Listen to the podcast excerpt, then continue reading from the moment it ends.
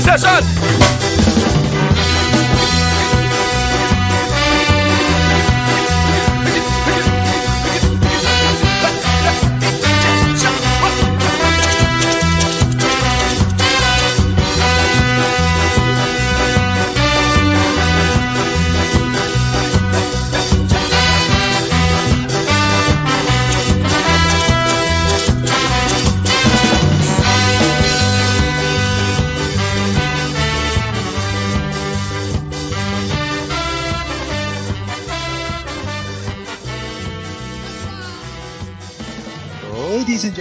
Welcome to the corner of Doctor Who fandom that up until watching the subject of tonight's episode just presumed that the unexpected snake of the dessert course at one of JNT and Gary Downie's dinner parties. It's the Polis Box, the podcast that puts Doctor Who in the dock. I'm Lee. Now you can breathe in, and I'm Dave.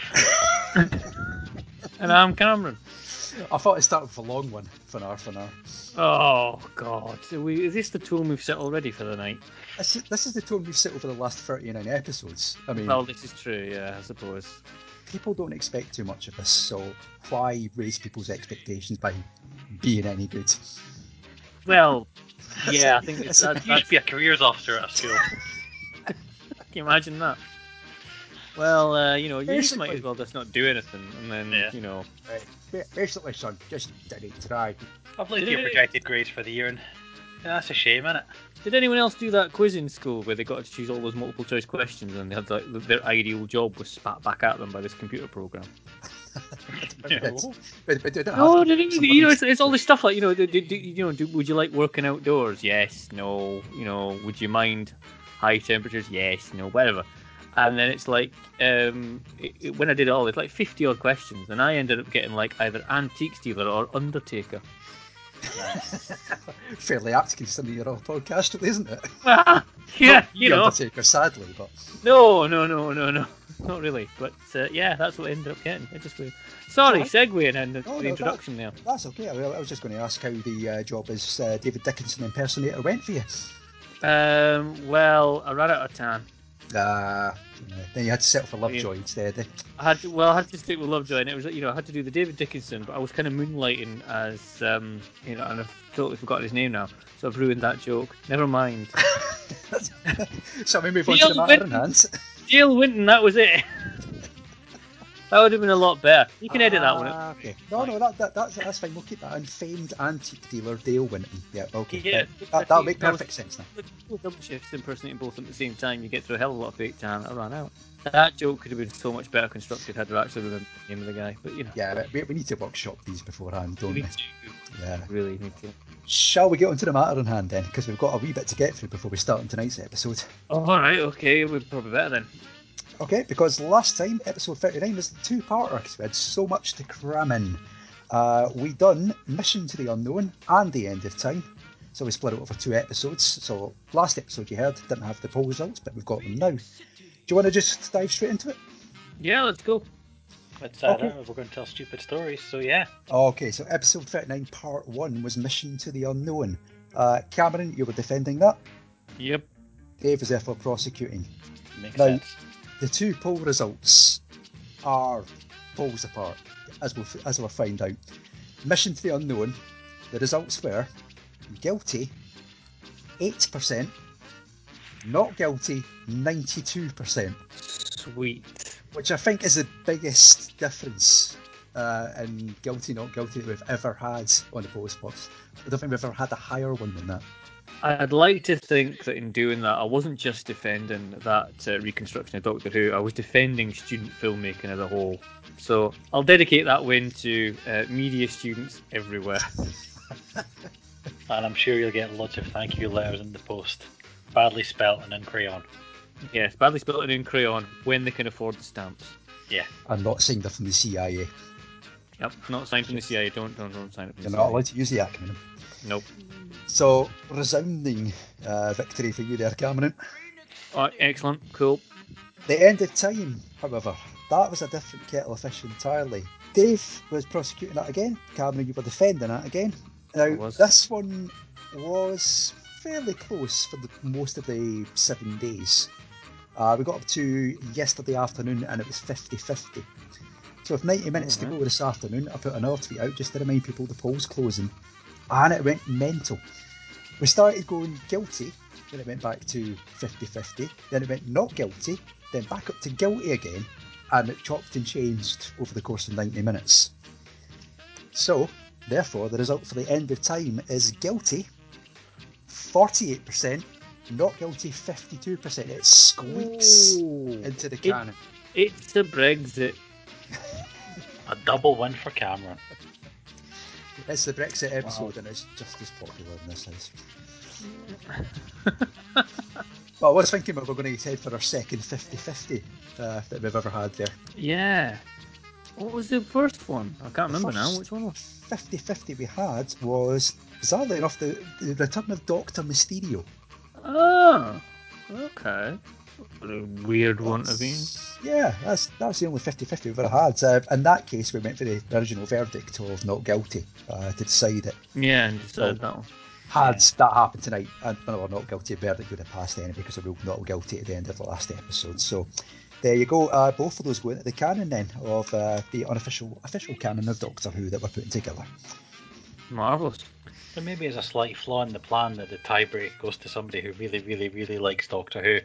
Because, you know, that kind of knows which way the 50 50s are going to go all the time.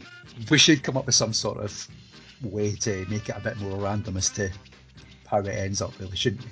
I told you I've got I've, I've got big box with Doctor Who Risk on that shelf over there, and that's what we can play. When we can all get that together, we need to play that to sort any 50-50s.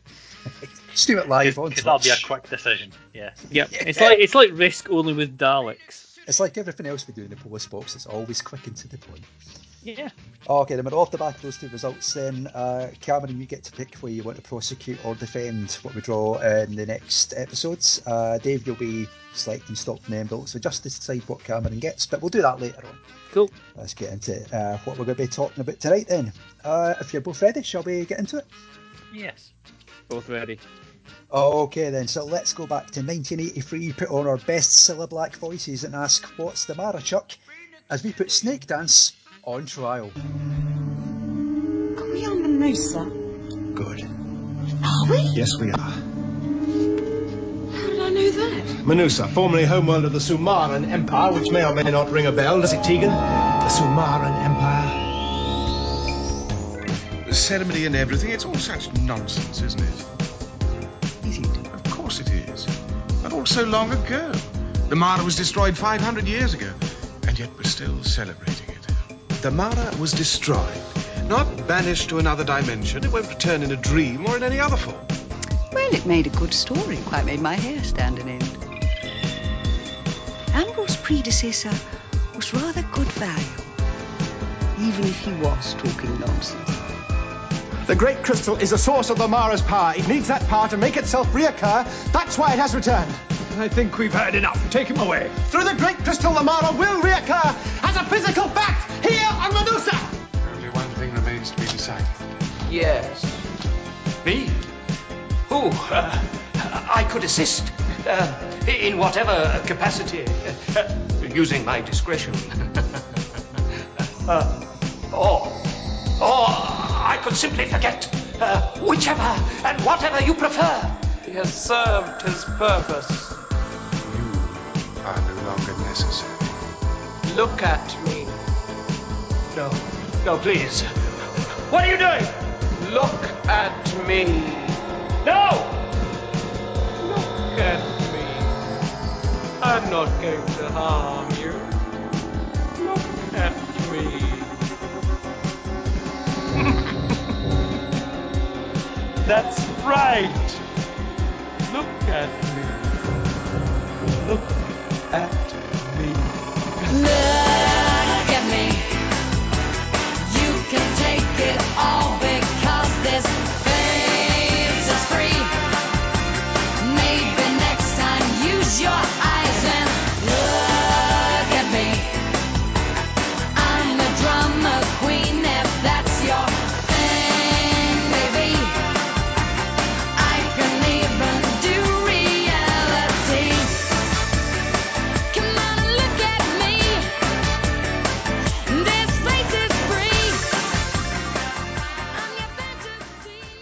Snake Dance was written by.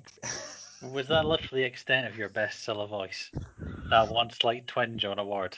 Gi- Given the, imper- the level of impersonations over the last few weeks, I wasn't going to attempt it. Okay, so really, so- it was put on our mildest Cilla voice.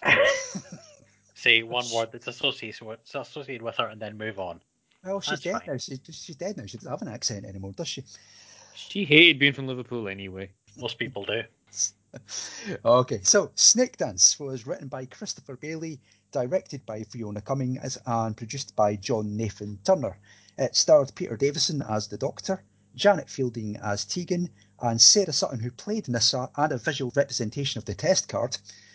It also starred Martin Clunes as Lon, Colette O'Neill as Tanha, John Carson as Ambril, Preston Lockwood as Dojjen, Jonathan Morris as Chela, and Brian Miller as Dugdale. It was broadcast between the 18th and the 26th of January 1983, and the viewing figures were 6.7 million for part 1, 7.7 million for part 2, 6.6 million for part 3, and 7.4 million for part 4. Dave, you're going to be defending this one. Okay. Cameron, therefore, is prosecuting. Yep. Sorry. Feel the enthusiasm. Up. Just like, oh yeah, sorry, I should really put something in. Yeah, yeah, yeah, yeah, yeah, yeah. Before we start, then, should we have, have the listener evidence? Probably better.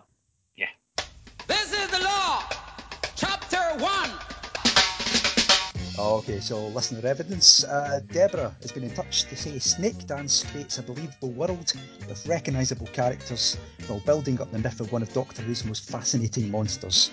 There's a compassion but sincerity with which humanity is broken down in the Mara Tales that sets these stories apart. Not guilty.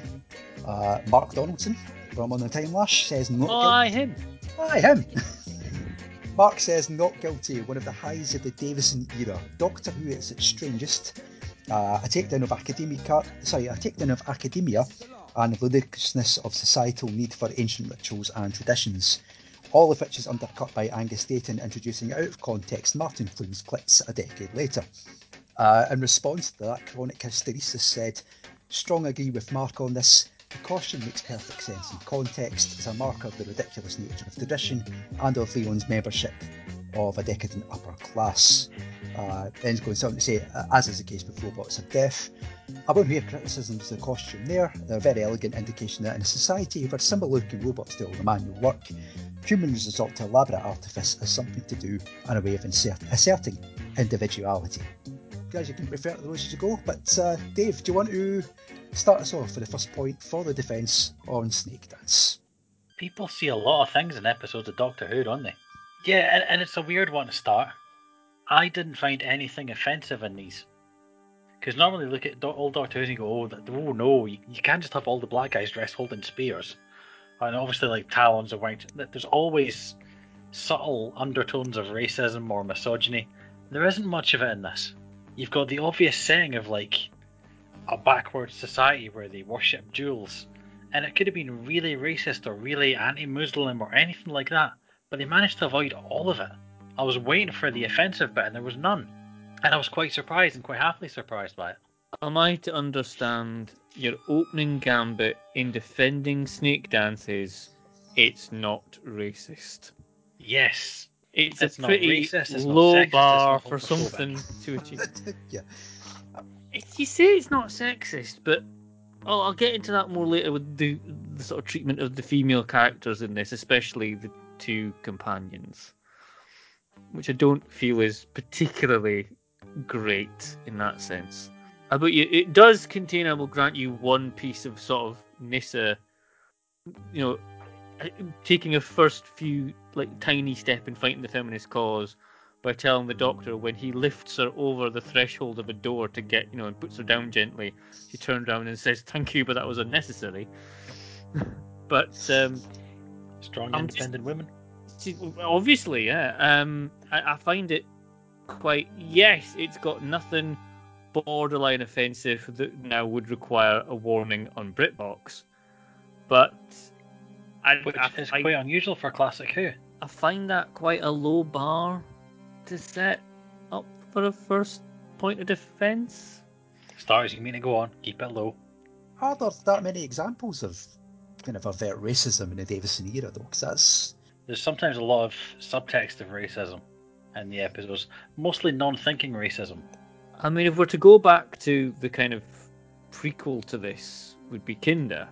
You could probably say there's a lot more in that because obviously that's all about sort of tribes people in the jungle and you know white men coming in to take over and you know try and change what this tribe are doing. Fine, you can probably see a lot in that. Um, but in Kinda, obviously, they're kind of the white guys are the, to be ridiculed. This has nothing like that as far as that's concerned. I No. suppose. Because there's a lot of episodes where you sit back and watch them and go, "Oh, that that's a bit uncomfortable." I, I remember it as a good story, and it's still a good story, but it's a bit slightly off kilter now to watch. Whereas this, there was nothing in there that you wouldn't. If there was somebody who said, "Why do you watch Old Doctor?" Who?" you'd go, "Well, you can watch this," and it's not got anything where you'll sit on the couch and go, "Well, maybe I shouldn't have let them watch this as the first one because it's a bit dodgy." It's just a good story with no spear chuckers or tribes of Africans or people with random names who are obviously meant to be Muslims or and they even have a go at the fake psychics. I might just correct myself there because I, I- suggested that there might not be anything of that ilk in the Peter Davison era, but then I remembered uh, Anthony Ainley's accent in Time Flight. Oh yeah. so the judgment's like to I make knew- its own days. As soon as you said that, I was like, "There's nothing racist or offensive in the Davison era." I was like, "I'm there going, there must be. There so must be."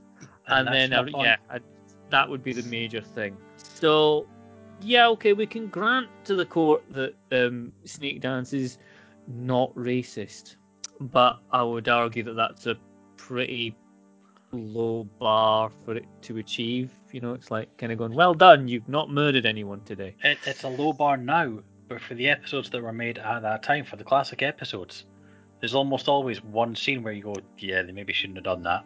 I don't think that's a purposeful thing, though. It's not like a. No, I, I don't think it's gone out to purposeful it either. say, let's not offend anyone. No, because if you want an offensive television, you end up with fucking Michael McIntyre, the most offensive man on television. Yes, And ironically he's enough. Chinese. Christ.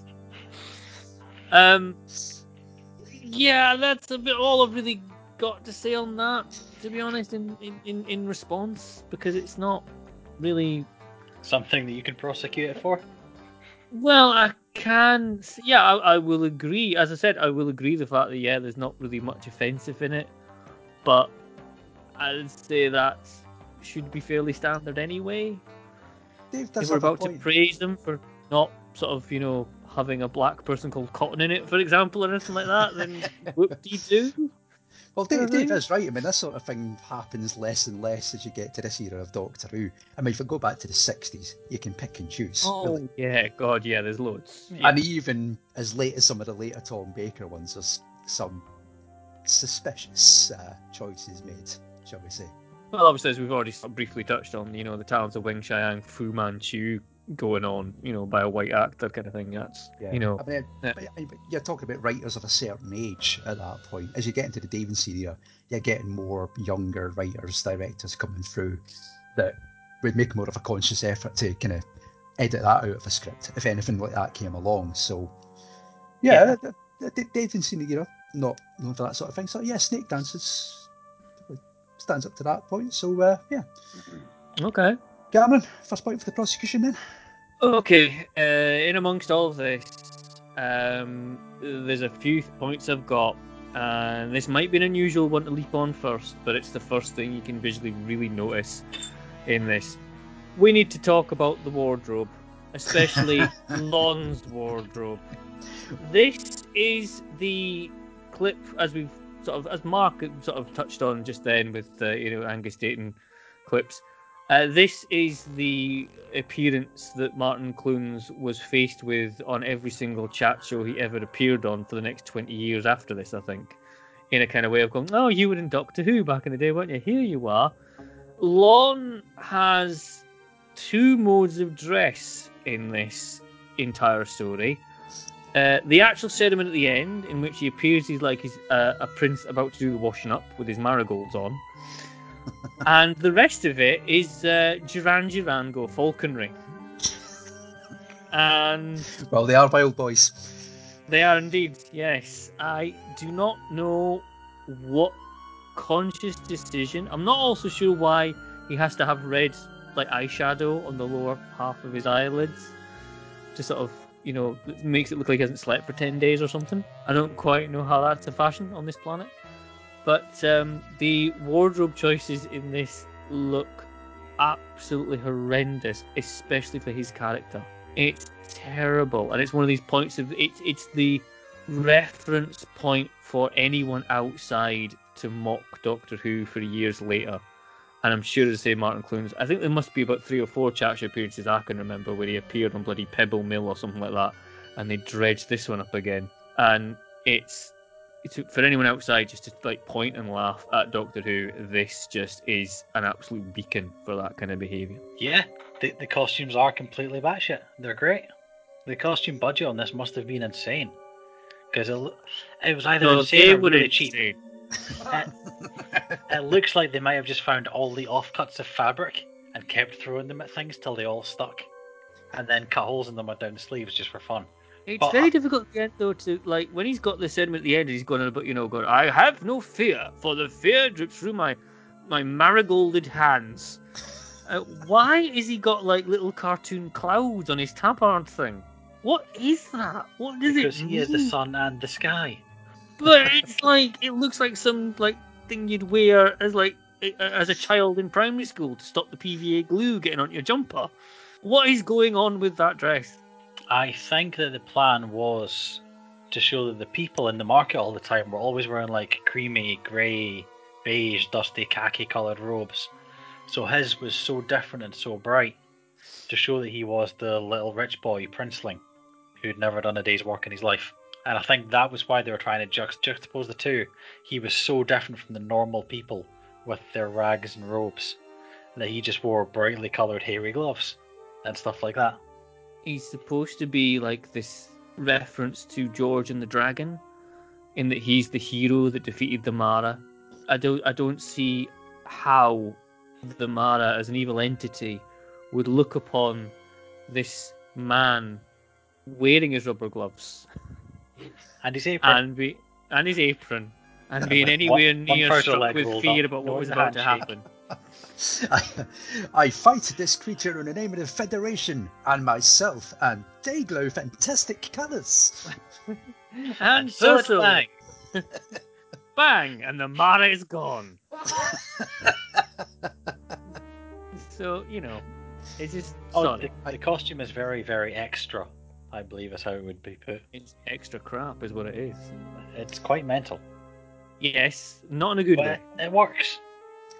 Nope. I am just amazed that the prosecution have brought up costumes as the first point of order in this so, case. so was I. And, and did not instantly go to the abomination that Nyssa is dressed in. Nyssa is always dressed that way, though. Now, in Kinda, Nyssa spends two first two episodes, the first hour of the episode, in the TARDIS with a headache.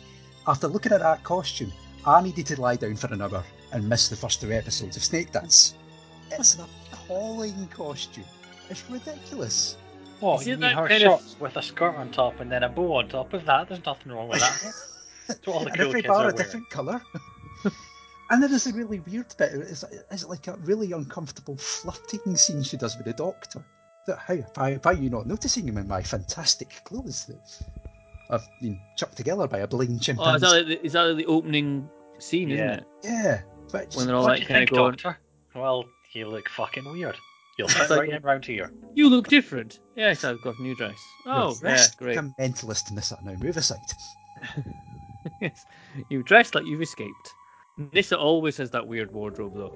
So all do. that to her, uh, to be honest, I didn't really notice Nyssa's dress in this, mainly Doctor's because that would mean out. jumper on and celery That- stapled to himself. Tom Baker had a 400 foot long scarf. They were all dressed weird all the time. Patrick Troughton had a truncheon in his pocket in case any of the blacks got too close. No, I had a truncheon in his pocket, or was he just pleased to see you? Because the evidence would suggest he was always pleased to see you. To see everybody. Yeah. Oh dear. So yeah, that, that I I too am surprised that I've had to bring up the wardrobe first, but I figured it was the first thing you would notice visually in this story. Okay, Dave. So, so the first thing you didn't notice in this story visually wasn't the little old Monty Python man sitting in the desert. We'll get to him.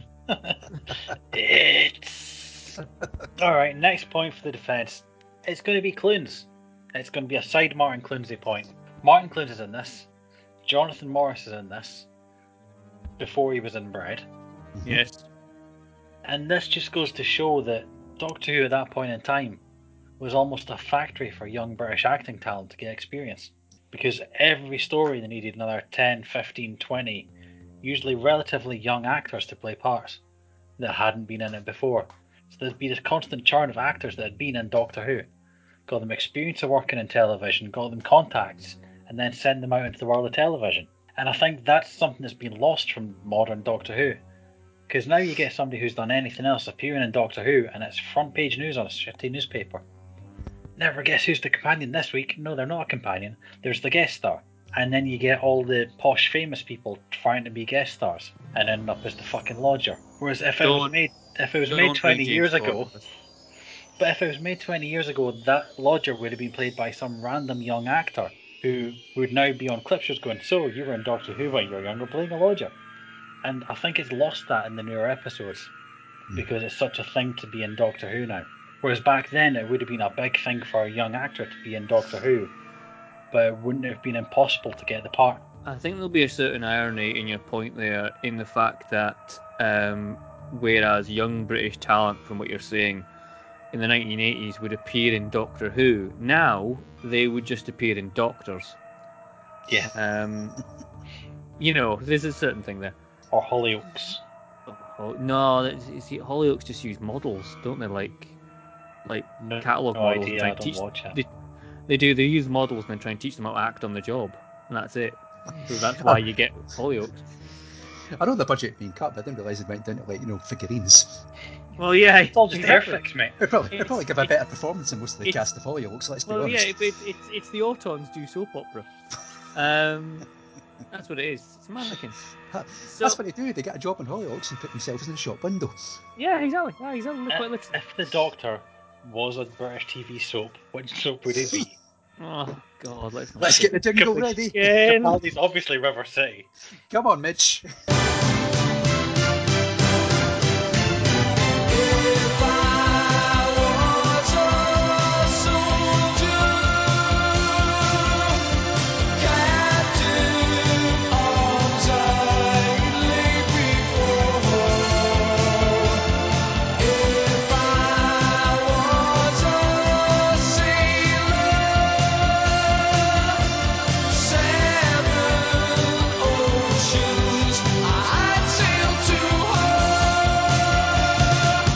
we go then. Capaldi is River City. One Right. down, twelve to go. Are we playing this? Are we seriously playing this? It would appear so. Oh God. it's Col- thrown down the gauntlet. You have to. All answer right. Colin Baker would be El Dorado. Nice. In that it appeared in a big budget, but no one really liked it, so it went away. And Spain is the other thing as well. I think Tom Baker's got to be Crossroads then, because Really? it's completely mental, and you kind of remember watching it, but you don't quite remember what happened. It's every Tom Baker story. And it was all a dream at the end. Yep. Um, what else have we got? We've already used up River City, so that by default makes the Sylvester McCoy take the high road. Yep. Oh, I was gonna say David Tennant for Take the High Road because all the wee grannies love him. um, but yeah, Matt, goes Matt Smith might be Hollyoaks. maybe. Eccleston's probably Coronation Street. Yeah, it's Coronation Street all day long, Bill, isn't he? Yeah, It won't, it bother with southern soap operas. I'm trying to think. Are we are we counting the Archers in this for one of them? Why not? It's a soap, I suppose. Yeah. Yeah, long running. Yeah, uh, yeah, yeah. Even though you know it's not on television, it's on the radio. So what would that be? Well, Either uh, Hartnell or Troughton would be the Archers, surely. I can see that. Yeah, I mean, but if, if, if we're extending this to other serials, I mean, Hartnell will definitely be Love Thy Neighbour, but that's a comedy, so we can't really count that. Not really, no. oh God, this is tough. We've not I feel picked sad any that we've heard- EastEnders yet. Yeah, I'm trying to think of who's like who's like the most southernly born Doctor Who actor. That's what I was going for. Well, we've got Hartnell, Troughton, Pertwee, Davison, McGann, Tennant, Whittaker left. Oh, and John Hurt. Uh, John Hurt could be EastEnders. Gritty, grimy, but still fairly watchable. There we go. Alright. Are we not running out of soaps here? Oh, well, no, no, there's that haven't Welsh got time to soap go. that's always in Welsh. Pobol y Cwm. Yeah. Bless you. Pertwee. What would Pertwee be? God, I don't know. Something with Uh, highfalutin ideals that uh, a bit of Brookside. Brookside. Well, McGann should be Brookside, being a scouser no? Yeah, uh, McGann with Brookside, wouldn't he? It's obvious. It's obvious. Would you like Uh, the McGann strange fact that I found out today while doing research? Always. Tegan went on to be a, an agent for like actors. Hmm. She was Paul McGann's agent when he got the job at Doctor Who. Yeah. That's just Yeah, aye. fucking weird. I, I remember Janet Fielding saying that. That's just weird. That's another fella on the cap of one of the greatest Doctor Who companions ever, as far as I'm concerned. I wonder Uh-huh. which way Lee's going to come down at the end of this episode. Let's have a think. I think we've officially run out of soap, surely. Yeah, I think we should go back to what we're meant to be doing. That'll drag us down Oh, another later. You guys are no fun. I'll tell you what, the remaining ones we'll put out to the listeners and see what they can come up with. Alright, okay. I'm going to reveal Yay, the results of that in the next episodes. What's your what's your remaining list then? Whittaker. So, remaining we have William Hartnell, Patrick Troughton, Jon Pertwee, David Tennant, and Jodie Whittaker. So, if we can match them up, we'll reveal the list in the next episode. Would See David. Tennant would David Tennant not be neighbours in the fact that it's he's he's always on, and regardless of whether you watch soaps or not, people just seem to love it.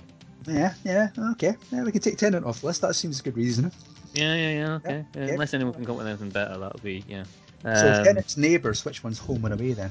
Who's the inferior David Tennant? The inferior David Tennant. Oh my god.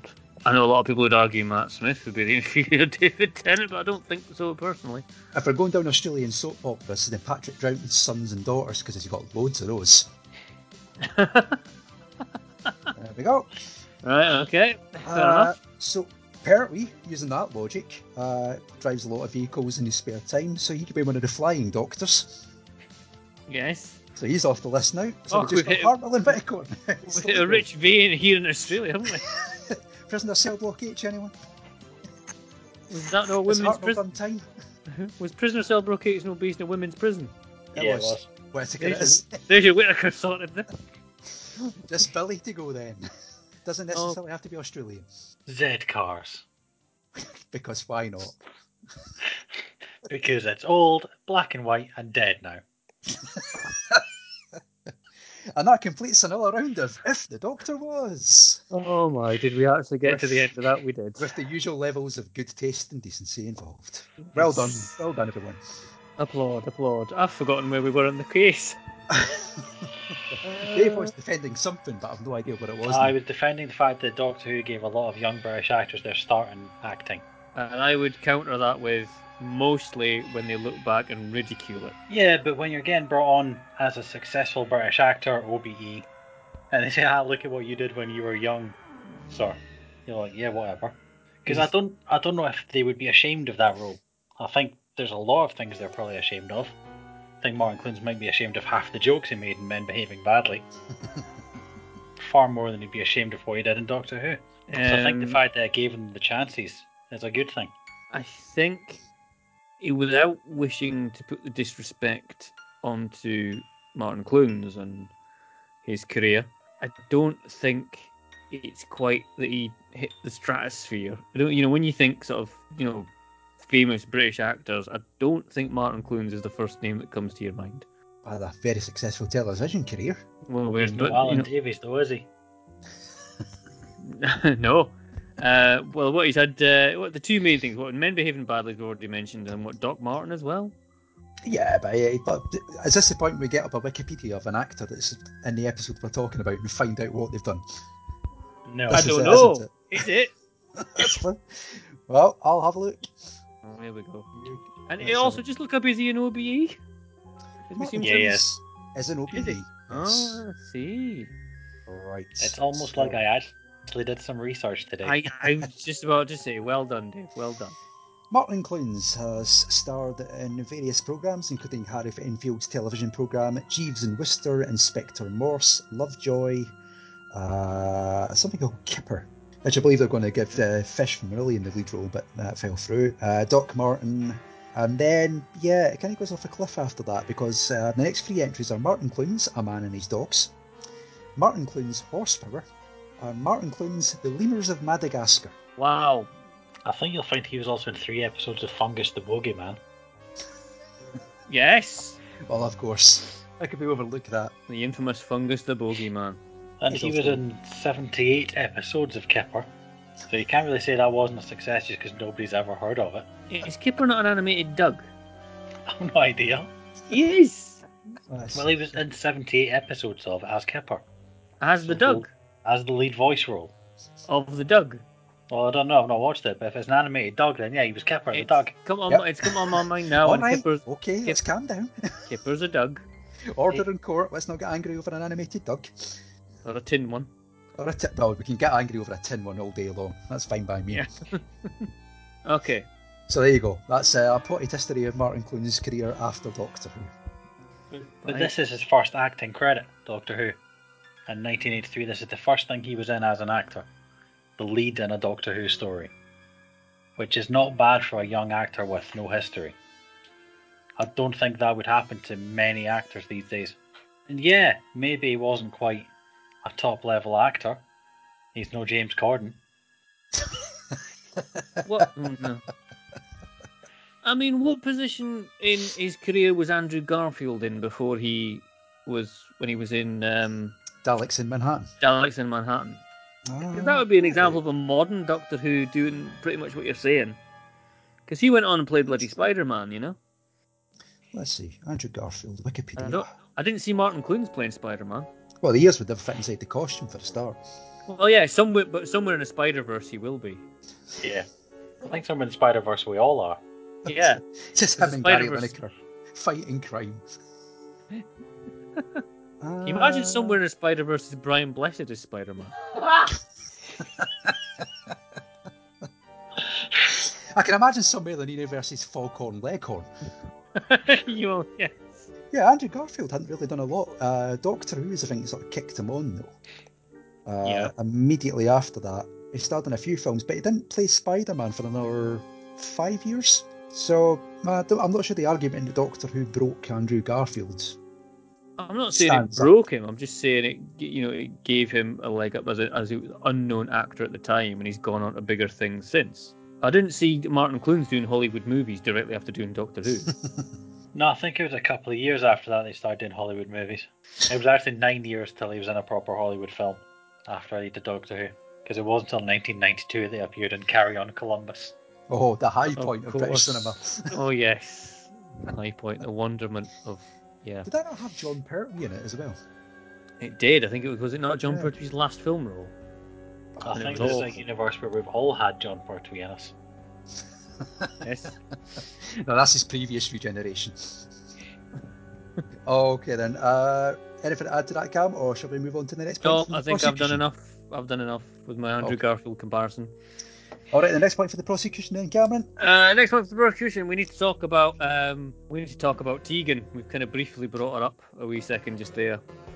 We need to. Oh, this, the Oh. judges sort of said, "Oof." They are. The judge would advise the prosecution to proceed with caution. With Well, I am point. proceeding with caution because I think that this, at this particular time during the Davison era, the TARDIS companion um, ship was very much top heavy. So the Adric is gone, which, as as I'm sure listeners will know, I shed a mighty tear about of utter joy. So now we're left with Nyssa, who, as we'll go in later, has very little to do in this story as well, and never often does. And so they give Tegan this backstory being essentially possessed by an evil spirit, which seems to, for the first episode at least, cut off at the knees by just having her walk around and gawp at things with a Walkman, and then have either go, you know, the needle will then either go to one of two extremes, either confused child with anxiety, social anxiety, or booming voiced evil spirit thing with acne, and it just it seems to just not be a development of a character. It you know in previous episodes of On the Time Lash, obviously when we appeared on that, we were I was talking about healing it up, and you know you know suddenly suddenly this character's evil, uh, And this is what happens here. Oh yeah, she's possessed. Oh yeah, suddenly she's evil. There's no rhyme or reason for it. She just is, and it just gives actors a chance to just be, you know, cackle for a little while. And this is what's happening here. And I can't help but feel it. She just can't get anything going. She's just told to just sit and just be sort of passive for the first half of it, and then just cackling, um, shrieking, evil spirit the next. She's wasted. Essentially, is what I'm trying to say. Janet Fielding is wasted in this story. So you said that you don't want to see people with social anxiety, you don't want people with deep voices, and you don't want people on your television with acne. That's what's offended you about this scene. Acne always, Dave. Acne always. No, I'm not saying that. No, once again, David Cummings is twisting words and trying to make it sound as if we're all racist and xenophobic and misogynist. How would you like her to show the inner turmoil she's experiencing? With something that's a little bit more subtle than this that she's given, But, Because- but how would you do it? give her something to do rather than just walking around just sort of staring blankly at things for the first half of it. Well, like play chess against herself with a Kit Kat wrapper on her face. That kind of thing. Show the inner turmoil against the two sides. it's a very hard thing to show. We're inadvertently knocking Neil Gaiman here, I'd like to point out to the core. Who says inadvertently? Well, yeah. it does exactly. not affect the case in question. Proceed. But it, it's a hard thing to show because somebody's having a problem inside their head, and you can't really show that. The budget wasn't there to have some esoteric scene where she's talking to herself. So Well, they have we- to show the different sides of her taking control. If once again we go back to the root of this, we go back to Kinda, and we go back to the parts of that um, show, which actually before I watched this, I thought it was in Snakedance, all the sort of hallucinatory stuff, but it's actually in Kinda as well. Could we not, bear in mind that that seems to have just been filmed on a blank stage, can we not have just gone back to some of that again and recall back to that? That surely would have been a lot better. It would have given Janet Fielding more ado than just market scenes where she's just kind of skipping off running, pretending to be five years old again, or just generally staring at things. Why didn't they just go? It would have been the, the easiest thing to do. Would be, oh, the Mara's back. Here's what happened the last time the Mara was. We'll do that again, maybe a wee bit more expanded, but that'll give some example of literally in Tegan's head kind of idea, rather than what they got. Oh, so you think maybe the doctor could have put a device on her, and then she goes to sleep, and she's suddenly on a stage talking to herself like she's playing Nightmare. Yeah, why not? Why not do something like that? Where am I? I am in a crowded marketplace. Go, go two steps to your left. No, the other left. You're blocking an extra shot. Oh, for heaven's sake, Fielding. That- That's the Cut. buzzsaw. You're dead. Oh dear, team. Nasty. And maybe that would have worked, but I think they wanted to show the character interacting with the world while she was under the influence of the different sites. But she doesn't really interact with the world to begin with. Not She's basically with, wheeled no. around by Nyssa. Yeah, because she's not under any outside influence. It's But we only have really to show the difference when that's taken off. it's only really when that fortune-telling woman takes off the Sony Walkman Yeah, that she actually gets to do something that's not just being passive. but that that's how they wrote the story. She's in trouble, so the doctor puts a device on her because he's the doctor and he can do that kind of thing that keeps her calm and safe. But then somebody interferes and takes that off, and we can see the change in her behaviour. And that's how the story progresses. It's very convenient that you can suddenly become a literal doctor and suddenly cure this whole thing, can't it? And then just suddenly bring forward this magical little box that can just plug in, and suddenly that part of that uh, character is inert until we tell it to do something. So now you're moving on to the Doctor and the fact that sometimes he does things just for the good of the story that he couldn't technically possibly do in the last episode. This is going to be a long show, folks. All I'm saying, getting back to Janet Fielding, she's utterly wasted in this story. Yeah, but she gets to do something. She gets to be one of the main characters. She's not just a companion following around in a skirt or a pair of tight trousers. She's That's actually a character in her own right. And you could have picked Nyssa's behaviour for the prosecution, but you didn't. You picked Tegan's, even though Well, she's this an is- integral part of the This story. is coming later, trust me. this is what I meant when I said two of my points might coincide. Nyssa is coming up later in the list. Well, which we might as well get to now because Nyssa is again, I, I've never liked the character Nyssa at all, and this is pretty much a shining example of her time on the TARDIS. In that she virtually does nothing other than follow the Doctor around, pace up and down a prison cell, scream her head off at the cliffhanger to episode three, and that's pretty much it. She nearly gets him out of prison. Nearly being the operative word. She's out of prison, and then she's about to save him, and then she gets caught, and then she ends up getting put in prison with him. She she doesn't save the doctor. She loses Tegan. She wears a horrendous outfit. Yeah, no, just that's what she does. Yep, that's it.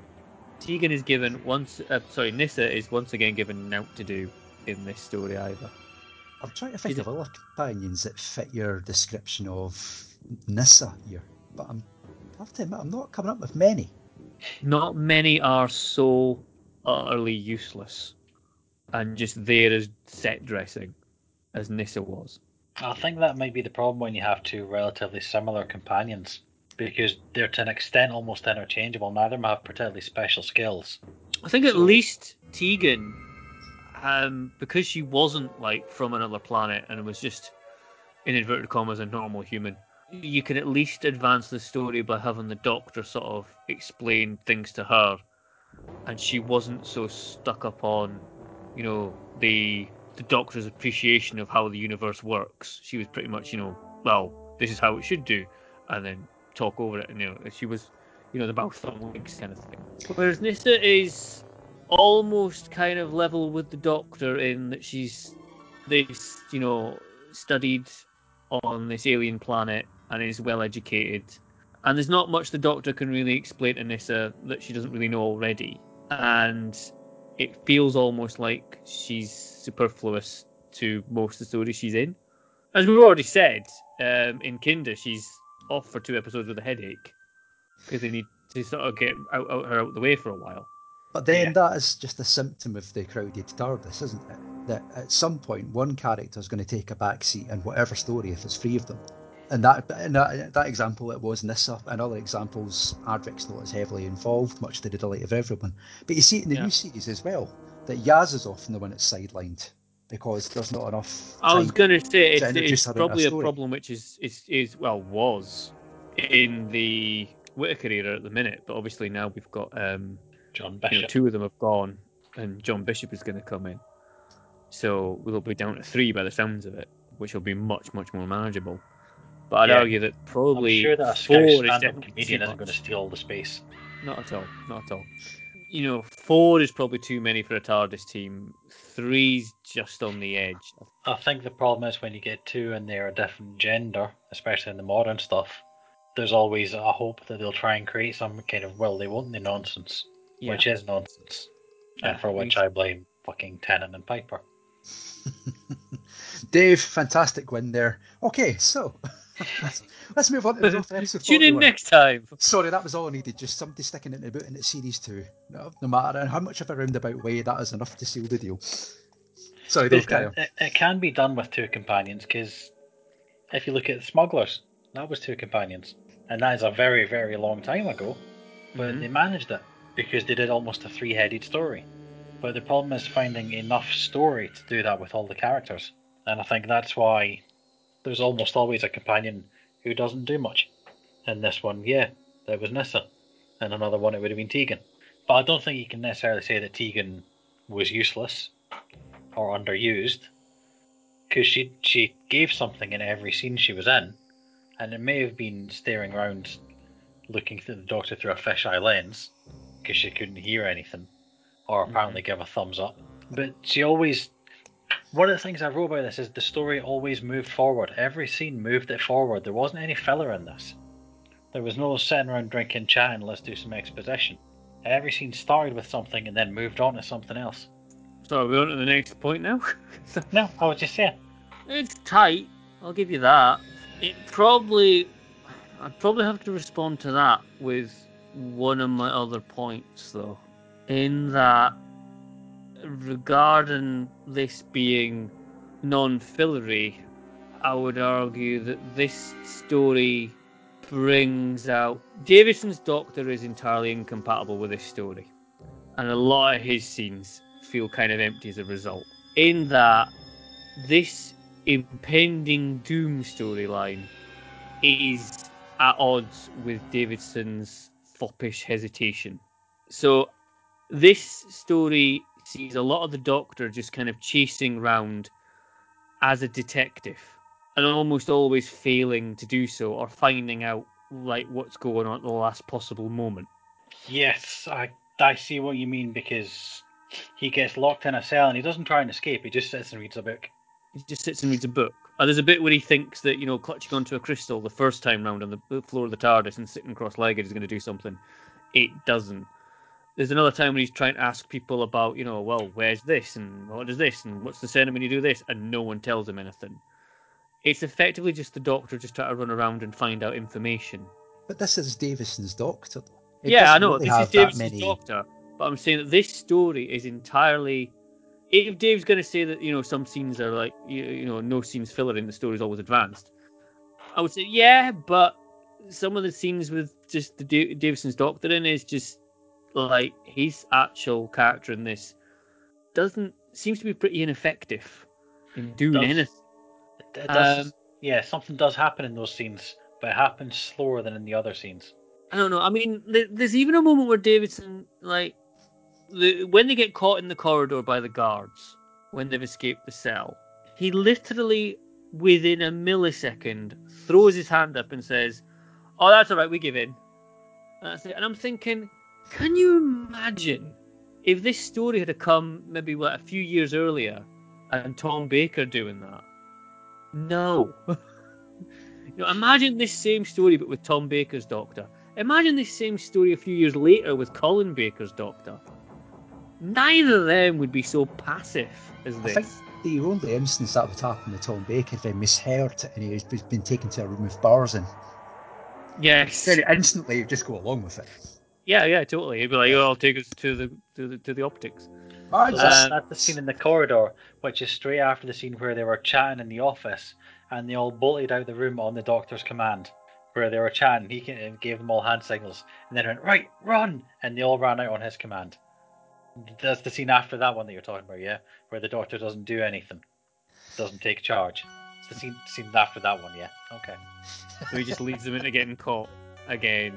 But, but and he then leads gives them. in, and then gives in. He leads them to their own almost demise. But it moves the story forward. He's useless in this. Absolutely useless. So now you're I'd saying say- the doctor's useless. Yes. In this, Tegan's this style useless, of Doctor. Nissa's useless, the Doctor's useless. Should you really be on this podcast, Cameron? I'll be honest. I don't know, Dave. Should I be? Four It's been years now. four years. Four years. Four bloody years. Fancy coming up to Edinburgh? Yeah, all right. We're going to put you up for a hell of a long audition, but we'll let you know in about Yeah, half a decade's time. yeah. Go on then, Dave. Next point for the defence, please. This is actually a believable story. There's no psychobabble, there's no tech like there's technobabble, there's all that kind of thing here. But it's a believable story. You believe that there's this civilization where there's like snake stat snake statues and they do a ceremony once a year. And the note I've got is that we've all been Once every ten Ti- years. Alright.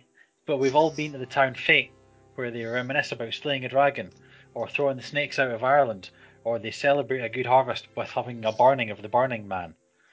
And it's like, that's the kind of thing that people do.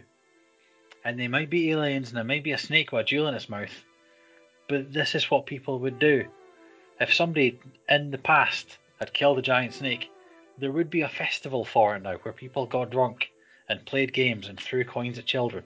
And it's really believable. There's, there's some Doctor Who stories where you go and you go, yeah, but like people wouldn't do this because people are inquisitive and stupid. So it makes me think of like, we've seen episodes where people were stuck in the tunnels and they just stayed in the tunnels and never left just in case. You'd give it 20 more 20 minutes before somebody wandered out just for a look. Whereas the people in this are just people. You've got fake psychics, you've got shisty men trying to sell people things. You've got the festival of, oh, who cares what it is, let's just run around and drink. And, and it's a believable land, a believable planet. Mark does make the point in his evidence about the sort of uh, the story being about societal need for ancient rituals and traditions. So Yeah, but I thought I'd make the same point, but in a more, you know, human kind of way. Without sounding like I should be rubbing my fingers together. bring it Ah, down more yes. for our audience. Yeah. Humanity's need for ceremony and pomp. Yes. Alright, Good. Yes, have them locked in the cells. Give them their bread and circuses. Um, there's an element of this, and I don't know if anyone else got these vibes. That at the final episode where the snake's making its way through the streets, there was it was echoing from me a sort of more family-friendly version of the Wicker Man. Yeah. yeah. That is. There was a vibe of yeah, the, this kind of like procession through the streets of this town or whatever, in the same way that Lord Summerisle in the Wicker Man ends up leading the people in all their various dresses through to burn um, Nick Edward. Cage. Wood. Oh, no, don't, please, God. No. The court demands we never speak of that abomination in polite company. No, yeah, Carry step away from the bicycle. Not the Um, bees. Not the bees. Uh, yeah. Um, If the Doctor was a Nick Cage film, no, no, no. And that'll be on in the next episodes. I am making a notes. yeah, it's very Wicker Manish. Yeah, but you're saying it's a believable. Yeah, it's believable in the sense that there would be. It does play on tradition. It is obviously lined up to chime a chord with a, an audience who recognise these same ceremonies and things like that. I mean, at one point, there's obviously there's a Punch and Judy show, and I had to kind of work out how the hell has Punch and Judy seemingly managed to get halfway across a galaxy and end up on this planet as well. Would you like a fun Uh, fact about the Punch and Judy scene? Was the whole idea Wait. what if, what if it was Punch and Judy, but it was a snake, and that's where the whole idea for the entire storyline came from? Possibly, possibly. Is your fact, uh, without wishing to knock the wind possibly out your sails, Lee, is your fact that the child in the Punch and Judy show is the same one as at the end of Arc Infinity? No, it's not. Well, that's the fact I'll give, because it definitely is. And the Punch and Judy scene is actually based on real events of a real script meeting between Eric Edmonds and John Nathan Turner. That's how it panned out. is that how it pans out? And Wow. also, it's not the first time a pink snake has caused terror amongst children in Television Centre. Jesus Christ. Oh, God. I wonder if on the time lash I've got any openings. Uh, so yeah, there's a certain, and I'm not sure about believable. It's probably border on the fantastical side. But I And think that's why the Wicker Man was so successful, because everyone in Britain had driven through a town like that, Yeah, or or, or, or at least heard stories Or- of them or them possibly islanders your off the case, growing up in a town like that, Cameron. Yeah, I know. I was going to say, come on. of the three of us. No, no, that's personal. Really? Personal. May- Maybe their dad had run a hotel in a town like that. I don't know. Yeah, yeah, you know. Did you have many bonfires, Cam? Once Um, a year. Yes, once a year. Jon Just Pertwee was at taxes one of them. would be. And Keith Chegwin was never seen again. Never seen again. Yep, yep. Cheggers Why was was seen naked on Channel 5. Oh, I prefer to think of him playing Skeletrix, which he Or was good at, by the way. yeah, it, it kind of delves into the fantastical a little bit. It's not sort of realistically believable, if that makes sense. It's Twilight Zone believable, or It Tales of is. the Unexpected believable. Yeah, and I mean, I don't think you know anyone's going to watch this and kind of go, "Oh yeah, yeah, we know the ceremony of the pink snake. It's done all the time in Wigan." Um, Never been a Wigan, have you? No. Wigan, Paris. It's all the high Although- spots. Although I, I, I'd like to think the ceremony of the pink snake is an episode title in the running. that's, that's going on the list. So um, yeah, You're I just saying don't. this with your son sitting behind of you. Are you proud, Cap? Yeah, yeah, I'm very proud. Yeah, I'm not trying to keep a lid on it tonight, you know, for you know, for everyone's sake. I think we're too far down that road now. Yeah. Pretty much, pretty much. He goes to school in Scotland, you know what I mean? I can't really, you know, prevent these things from happening.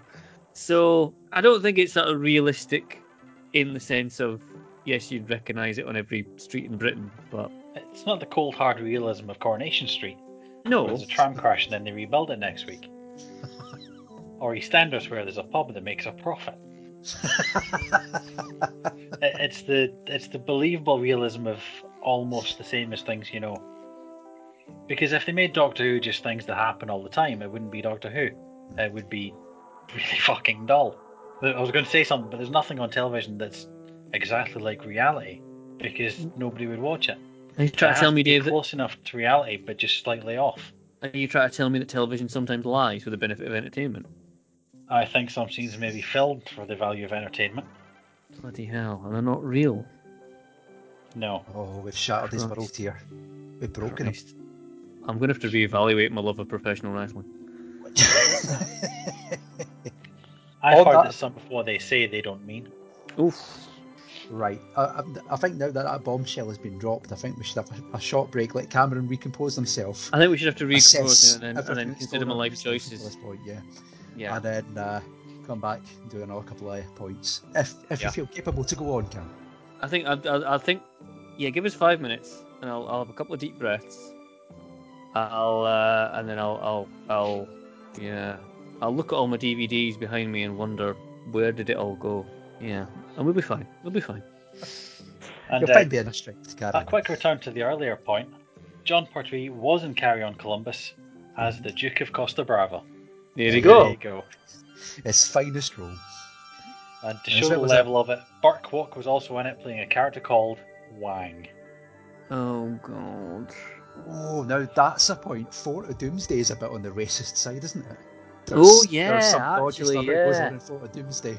That's early on. There's a bit of headscarf action going on in Castrovalva and all.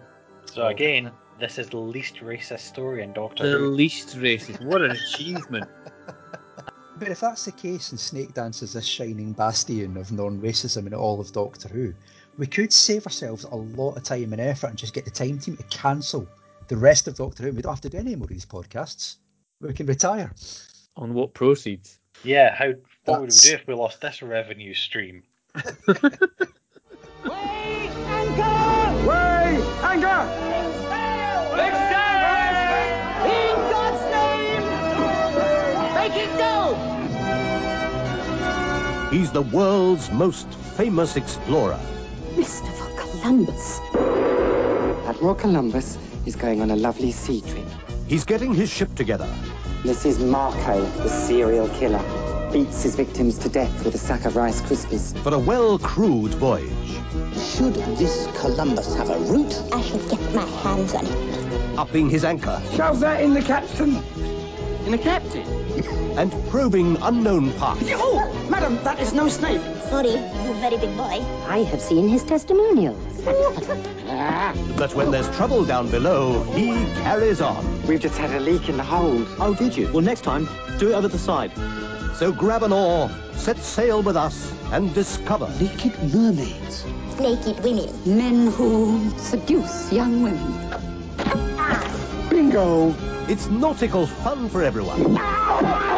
Who are these guys? They're the biggest bunch of anchors that ever put to sea. Thank you very much. Carry on, Columbus. Carry on, Columbus. See it before it gets pulled off.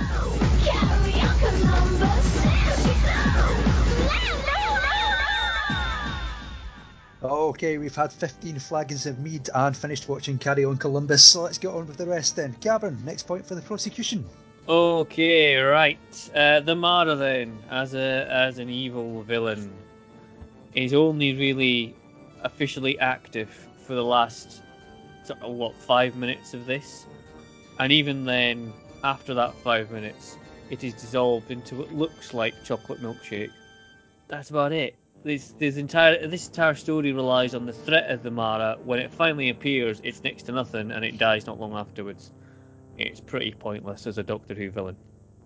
Well, firstly, I'm not coming around to your house for a chocolate milkshake.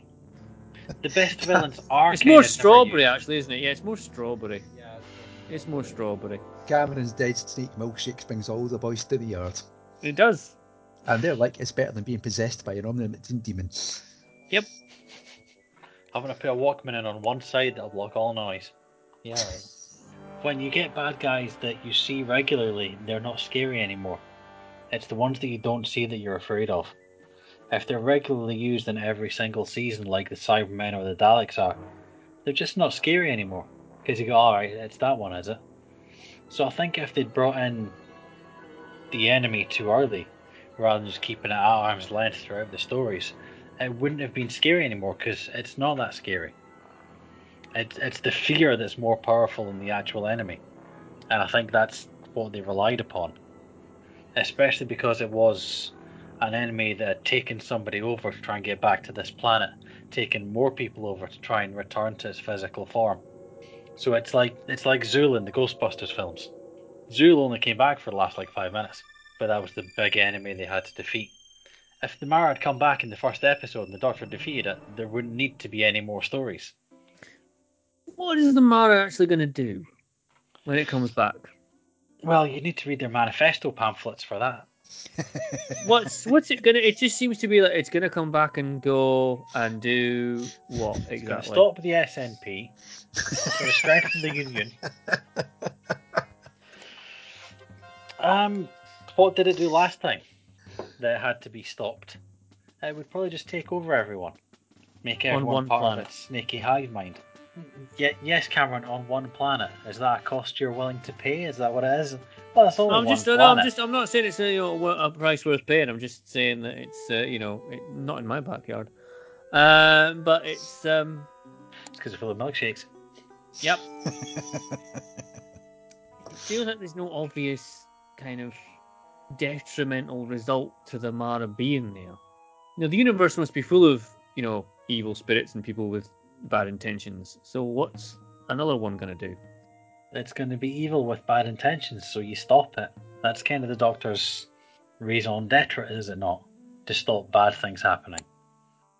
There's not like a sliding scale of badness. I mean, yeah, it's genocide, but it- it- it's not genocide of people we really liked. Nah, it's only you know, one just planet. them. You know, it's only one planet. And they were dressed like fannies anyway, so it's fine. yeah, exactly. If that fashion sensitive is the kindest thing to do, It's to kind thing to do is them about die. their misery. It's all fine. Uh, I just Yeah. think there's an awful lot of build up for the Mara in this, and then it finally happens, and then there's not even a chance for it to do anything, and it just ends up just making everyone clutch their ears a bit before melting. But the Mara's been not in physical form, but it's taken over Tegan Mm-hmm. basically before this episode's even started. Because this starts because Tegan's given the Doctor the wrong coordinates. So it's already insidiously taken over and changing the way things are in the entire universe, not just on one planet. Because it wants to get home to take over the planet. So that's why it needs. The Doctor wants it out of Tegan first and foremost. So to speak. Yeah. Oh, there's so many quotable lines like that in this episode. Is it still in me, Doctor? Oh dear. Third episode title. But yeah, that's, that's the thing. I think the Doctor just wants to stop it because it's taken over Tegan. And its endgame might be to take over one planet. But it's taken Tegan, then it's going to take a planet. Then it might take that whole system over. So it needs stop because it's evil. And that's why they stop it, just because it's evil. And it's not. It's an insidious evil. It's not like the Cybermen who want to take everyone over, and you can tell who they are because they're big and shiny and shouty and stompy. It's quietly taking people over, giving them the mark on their arms that they're then left smart enough to cover. It's almost Okay. like a fascism evil. Would it not have been better to have a bit more detail in that? To like emphasise that? So the Mara seems more of a threat than it usually ends up being. You could say that they emphasise that by having to take over Tegan, and then taking over somebody else with a big high five Eiffel Tower, and giving them some nice transfers on their arm. Because that's what it does, it slowly takes people over. Nice and tattoos, uses though. Mind control on them. Um, if we ever go to Comic Con again, I might just get that snake tattoo on my arm. For Well, you walk- high-fiving actual. Walk- Walk around the conference hall just going, look at me. Yeah. Look at Get me. me. Does that Anytime mean you get somebody a wants dress? to get a lift, you just stand next to it put your arm up against it like that till it opens. Yeah. That'd be great. Throw loads of plastic cups on the ground. Dave, do you want to give us another point for the defence? This doesn't rely on practical special effects very much. There's a little bit of it, so much so that you actually notice when they do them and they stand out. But the rest of the time, it's actual physical effects. So they use a camera when they're going, doing Tegan's point of view, and you can see they turn the sound down so you don't hear anything, so you feel what she's feeling. When she's wandering around, you can actually tell that she looks like she's on drugs, she's out spaced out. There's all these things they do that they could have used special effects for, that they had in the bank, and they were relatively cheap for them, but they didn't use them. Because there's a bit at the start where she's having her dream, and it is like you're watching an episode of Nightmare. And it's like she takes three steps forward up the stairs, and then like she's just walking forward, but the steps magically jump underneath her. And they could have done that with loads of stuff. If they'd done the dream scene where she was talking to herself, they could have used special effects, but they didn't do any of that. And I think it makes a nice change that they tried to have physical effects. A lot of the time, as Cameron will point out, they were pretty ropey. None of the snakes look realistic. There's bits where they get a snake out and you can see its fangs literally wobble because they're made of rubber. But at least they tried. There's an inflatable snake at one point. And to be fair, that's probably more convincing than the original Kinda prop. But yeah, they stuck with the physical props, which I think was a nice move on their part. You probably already surmised what I was going to say anyway, in the fact that a lot of them look quite ropey in retrospect. I'm not sure how impressive these would have looked at the time in the early 80s, but now looking back, they just seem a bit twaddle. You know, would they would, would it have been more beneficial to have gone down the slightly more elaborate route as far as the effects go? Maybe, but at that point, you're going to take money away from it to do more elaborate effects. They've spent a lot of money on the costumes, as we've already discussed. And brilliantly done though they are, yeah, that's Th- well there's spent. quite a big cast in this. When you go to the crowd scenes, there's like a good 30 40 people in some of these scenes with costumes on. And yes, it was all like fucking Tenko uniforms they were wearing. But there probably would have been a fairly big budget for extras and costumes, so special effects might have cost them more money. But instead of cutting down the number of people in scenes, they've actually kept with physical effects. Because that Walkman must have cost them a good five, six pound out of Argos. Of course, yeah. But there's been money spent in other areas as well, because there's a lot of sets in this. And hmm. pretty good ones at that. Yeah, the Snakehead Cave is quite believable as an actual cave. Even the marketplace, for being a cramped studio and television centre, has got a sense of kind of depth and scale to it. It's a well designed story. Yep. I've got no problems with. I don't think you can really argue against that. You can't. it Excellent. Well, do- as always, it's not up to us. I don't think. Yeah, if you're going to talk about set design, then this is probably. I will give it that one of the better examples as far as Hugo goes, especially this period. The, the only special effect I really had a problem with was the one at the end, where it was almost strobing. And that's just because it almost gave me a headache. This is the bit where the Mara's dying off and it's flipping between Tegan and the snake prop, isn't it? Yeah. Yeah. And it was just very sudden, very flashy, and not in a stylish way. More There's just your somebody just warning go on like that with Britpop. a switch. Okay then, I Cameron, you got anything else to add? Um, I'm just point mopping for up the last few bits and bobs. Um, I was going to mention that the um, cliffhangers are pretty rubbish because two of them are essentially Tegan staring at things, and uh, the third one's Nyssa screaming. That's it. I've also put down that uh, the resolution to this story, the defeat of um, the Mara, is essentially just hippie power of crystals bullshit. Which I would argue, if you're going to go down the route of healing crystal bullshit, Planet of the Spiders probably did it better. 'Cause at least that was all about gurus and, you know, reincarnation of a sort. Whereas this is just literally just, here's a crystal, it'll sort it. There's that old man that lives up in the hills. Oh, he knows everything, it's great. Go to him, perform the ancient ritual, smoke pipe of peace, and then you will be fine. Essentially, the doctor solves this by going up in the hills to get high. And then when he gets nicked for possession, he phones his dealer. And that's it. That's all this really amounts to. It's like kind of going, there's a MacGuffin, there's a crystal. Oh, that solves the entire problem. We'll just use that. Good night, goodbye.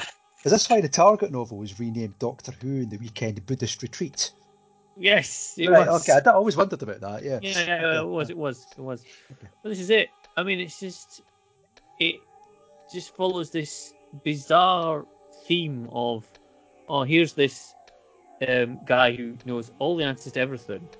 He's literally the first thing you see in this entire story. Um, and we'll visit him and it'll all be okay. Again, as I say, I'll revert back to the point that the Doctor himself doesn't really do a lot in this story. And this is about the ending, the answer is just kind of handed to him on a plate and off he goes. It's because he doesn't have his sonic screwdriver. Can't fix it himself. So he needs a little blue sonic crystal. Yeah.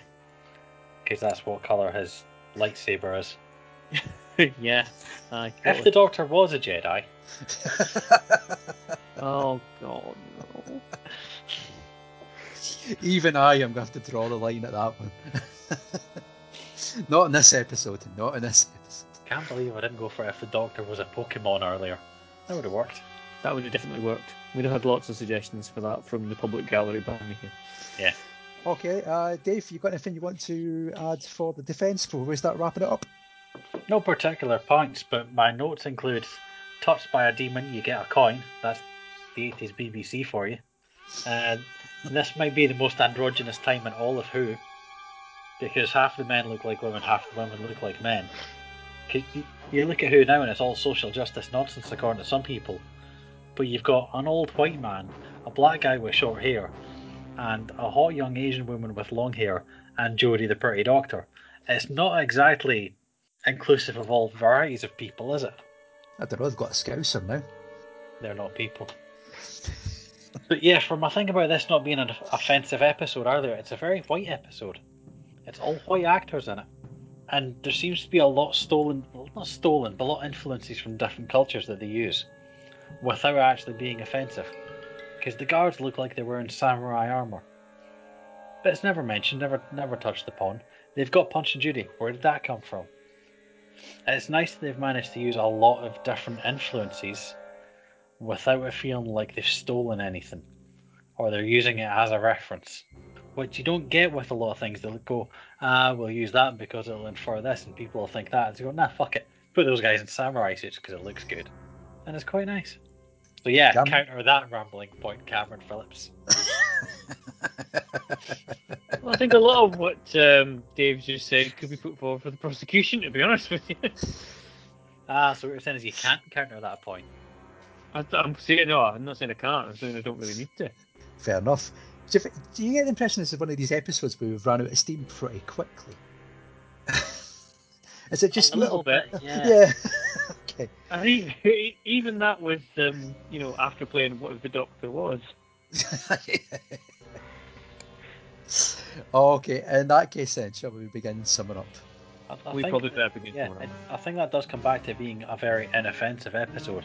Like we look, we looked up, and this is kind of mid-table on the list of episodes. It's not got anything particularly good or bad about it. It's, it's pretty good. It's watchable. It's not going to offend anyone, but it'll be very offended few me. people whose favorite episode this is.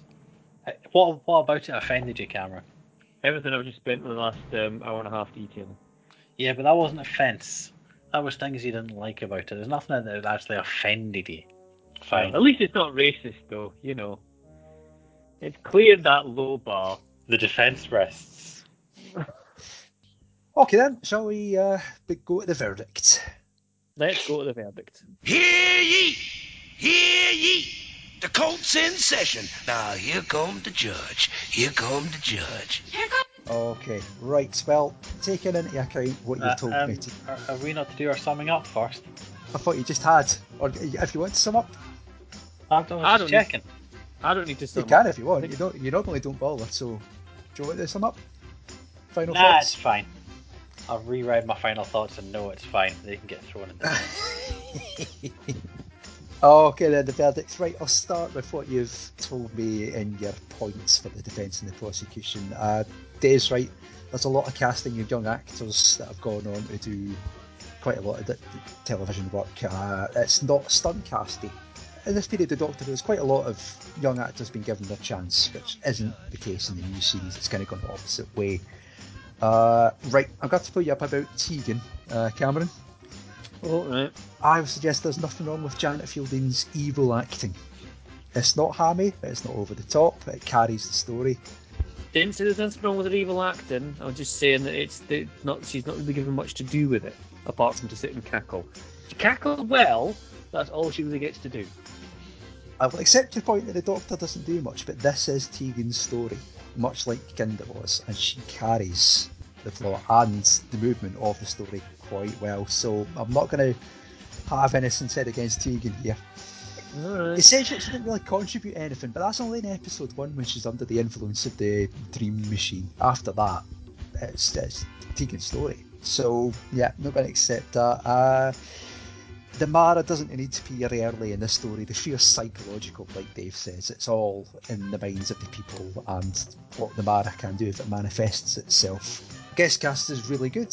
Like I said, Martin Clunes uh, is very, very good in this. Uh, the mother and da- the mother and son relationship between her, uh, between him and his mother, they work really well together. Uh, Clunes is really good as a sort of snooty, aloof, sarcastically dismissive aristocrat, and I saw that coming up on screen, Cameron. but it has fun with the role while he takes it seriously. The cliffhangers, yeah, they maybe leave a little bit to be desired. I mean, part of these cliffhanger is nonsense, really. Lon's just suddenly decided to kill them in a cramped corridor just because he needed an ending. But, you know, downsides, this is an underwhelming presence in this again, and does the stupid caution that she wears. But like I said, that's a symptom of the Davison era. There's always one person that doesn't get the lion's share of the story. It's maybe not as strong a story as Kinda that came before it. Uh, there's maybe a little touch of an underwhelming sequel about it, but on its own, it's a solid story in the Davison era, and there's not really that many of those.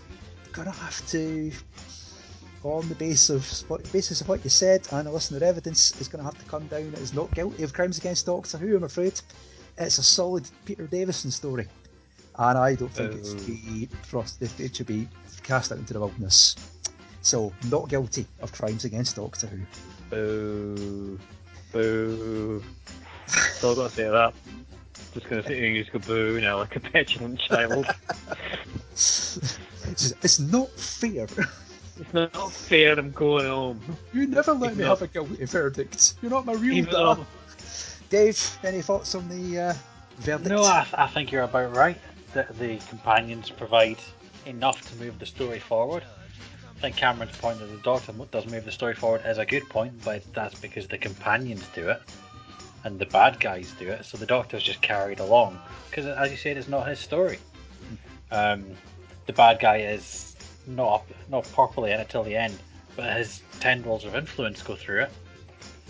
It it's not offensive, but it's not dull either. It's a quick story and it goes through it quickly.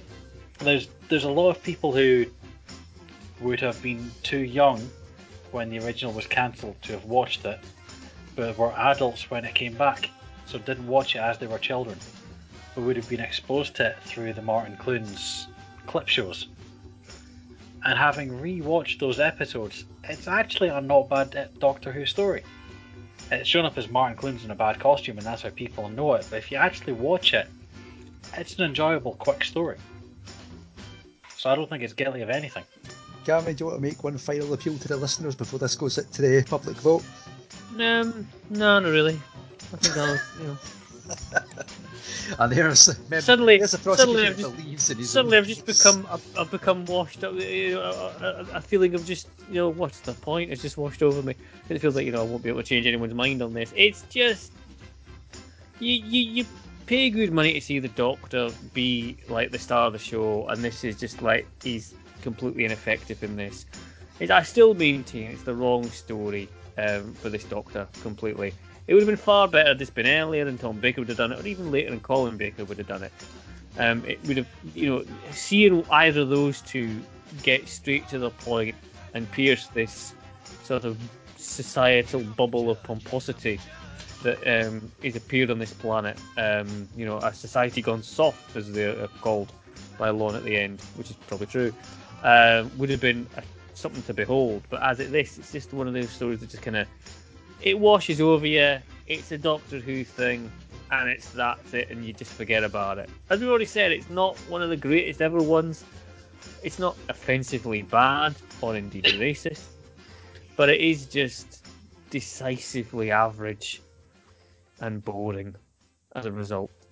Well, we'll soon find out because for seven days after this episode goes out, we put the poll to you, the listeners. You get the final decision on whether Snakedance is guilty or not guilty of crimes against Doctor Who. Uh, like I said, a poll will be up for seven days, and we'll reveal the results in the next episode. And talking of the next episode, it's time for Dave to do his jingle. Fingering the box, fingering the box, finger, finger, fingering the box. And for us to draw from the envelopes of justice. Dave is not a fan of his own jingle. Okay then, so Cameron, uh, you get to pick what you want to do for the next episode as you won the votes in the last. So, do you want to defend or prosecute what we draw? Uh, I'll have a go at prosecuting again. Prosecuting. Okay, in that case, Dave, you get to decide where we stop as I finger the box and run my finger across the envelope. So, at any points, say the words. What we draw is what we do. Stop. Okay. In episode 41 eh, of the Polis Box, we will be doing something from the Steven Moffat era of Doctor Who. So we've got ourselves a modern one. Oh, got a modern one. So I've got either a Matt Smith or a Peter Capaldi. Alright. In episode 41 eh, of the Polis Box, Cameron, you will be prosecuting The Hungry Earth and Cold Blood from Series 5. Oh. If it helps you prosecute it, it's a Chris Chibnall story. Uh, wow. Might make Um, it easier, I don't know. Um, who knows? Um, no, it's not always the case that we, we, we do this thing generally where, like, before showrunners become showrunners, we always like have a feeling that their episodes in the previous series were always pretty good and some of the better ones. And then as soon as they become a showrunner, we're like, nah, they're all shite. Yeah. Some of the Chibnall ones that Chibnall wrote under the Steven Moffat era are actually quite good, if I remember rightly. But then as soon as he becomes showrunner on his own, we're like, nah, shite. Are you suggesting that Doctor Who fans are in any way fickle? Um, I'm suggesting there may be a slight hint of that. Don't know where you're getting this idea from. There's absolutely no evidence of that. I know, I know, it's crazy. That's Absolutely it's a crazy. sweeping generalisation, Cameron Phillips. I know, you should be I ashamed. I know, I should, I should hang my head the next time I'm out in public. But we've got Matt Smith, we've got Karen Gillan, we've got Arthur Darvill, we've got a Silurian two-parter. Dave, what do you think of that? Happy to It's a defend? quarry in Wales. it literally is. This time it actually is. Yeah. I'm happy with that. Let's go a quarry in Wales. Please tell me it opens on a field of stars. Uh, I'm not sure. Does it not open on a. Quarry in Wales. No, it opens on like some kind of research facility, doesn't it? And they're digging into the ground and someone disappears into the ground. Opens in a field of slate. kind of like Frontios. They keep sinking into the ground. Yeah, you, you say it's a research facility. It's a fucking shed. It's a warehouse Yeah. shed, and some fat bloke gets sucked into the ground. It could be a Channel 5 reality when sinkholes go mad. Wait, I'm defending it, aren't I? I'll shut up now. Yeah, not Yeah, only shut have up you, now. not only have you started prosecuting and defending it, I think I've already got the episode title now as well. When sinkholes go mad. oh, very little to do in episode forty-one. Uh, so there we go. Hungry Earth, Cold Blood, episode forty-one of the Polis Box. Episode forty has been Snakedance. As I said, we'll put the poll up on Twitter for seven days after the episode goes out. You get the final say whether it's guilty or not guilty of crimes against Doctor Who, and that is us for episode forty. You've been listening to the Polis Box. Thanks very much for doing that. I've been Lee. I've been Dave. And I've been Cameron. And we'll see you next time. Bye, everyone. Bye.